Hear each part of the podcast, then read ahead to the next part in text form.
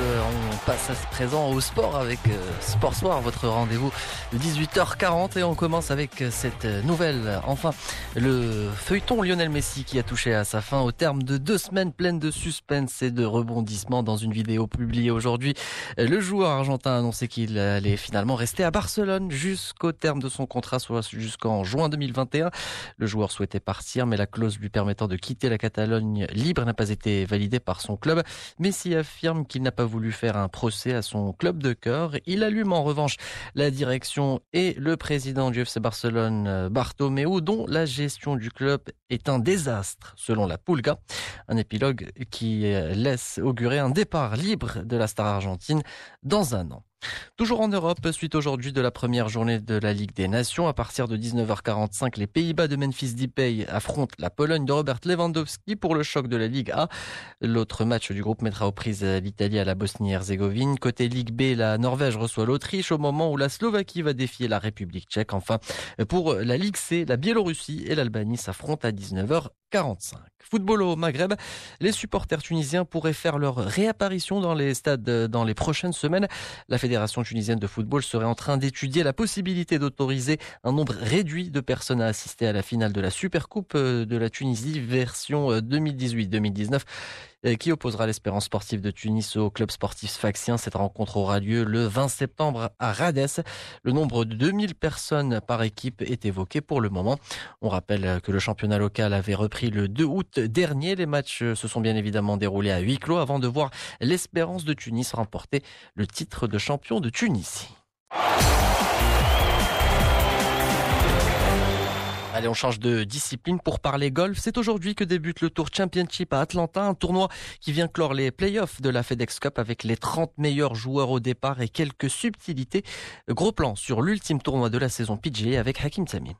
15 millions de dollars et le titre de joueur de l'année. L'enjeu de cette dernière étape à Atlanta qui réunit les 30 meilleurs joueurs du monde. La bataille s'annonce rude sur un parcours délicat. Plusieurs joueurs sont favoris, mais ils ne partent pas, comme on dit, sur le même pied d'égalité au départ. Les explications de Roland Macheneau de Golf Planet. Pour féliciter ceux qui ont été les meilleurs joueurs de l'année, par exemple, Justin Johnson va partir à moins 10, Jon Ram va partir à moins 8, Justin Thomas va partir à moins 7. Celui qui va gagner le Tour Championship va gagner 15 millions de dollars. C'est la plus grosse dotation qui est donnée. Il recevra le titre de meilleur joueur de l'année. La bagarre risque d'être sévère parmi les meilleurs du classement et en particulier entre Dustin Johnson, entre Jon Ram deux outsiders de très haut niveau, Justin Thomas et Colin Morikawa, la nouvelle vedette du golf américain. Le jeune Morikawa, vainqueur de son premier majeur euh, le mois dernier. Et une fois n'est pas coutume, cette épreuve commence vendredi. Pourquoi? La réponse de Roland Machenou. Ce tournoi commence pour une fois un vendredi et va se terminer donc le lundi soir. Vous le savez, le lundi est une fête euh, aux États-Unis.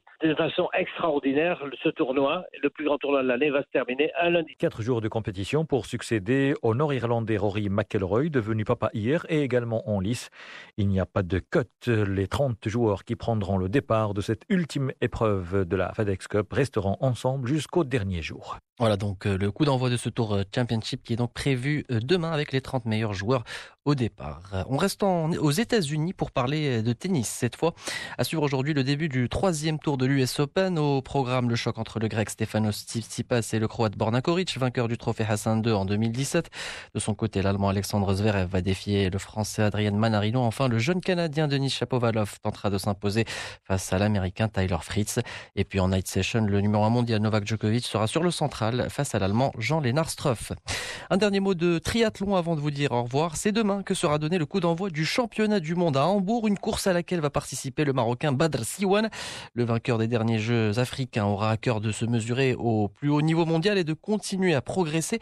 Badr Siwan nous parle de sa préparation pour cet événement de grande envergure. J'ai effectué un stage euh, du côté de l'Espagne avec euh, Vincent Louis, euh, le champion du monde actuel, pendant une semaine et demie. Puis après, je suis allé sur Grenoble une semaine avec l'équipe de France. J'ai pu partager les entraînements avec eux. Puis après, derrière, je me suis entraîné pendant trois semaines et demie en altitude pour préparer les courses qui allaient arriver en n'ayant pas l'idée que le titre de champion du monde allait se jouer sur cette course-là. Donc l'entraînement s'est bien passé, environ entre 25 et 30 heures d'entraînement par semaine, avec toute la diversité de l'entraînement, donc que ce soit les footings, les grosses séances, les séances natation un peu plus longues où on peut nager jusqu'à 7 km. Voilà, toute la diversité de l'entraînement qui va me permettre d'être assez consistant au niveau de mon aéro et de pouvoir travailler quand je suis redescendu vraiment à la vitesse pure en amont de la course. Voilà, donc euh, la course est prévue demain. Euh, Badr Siwan sera au départ.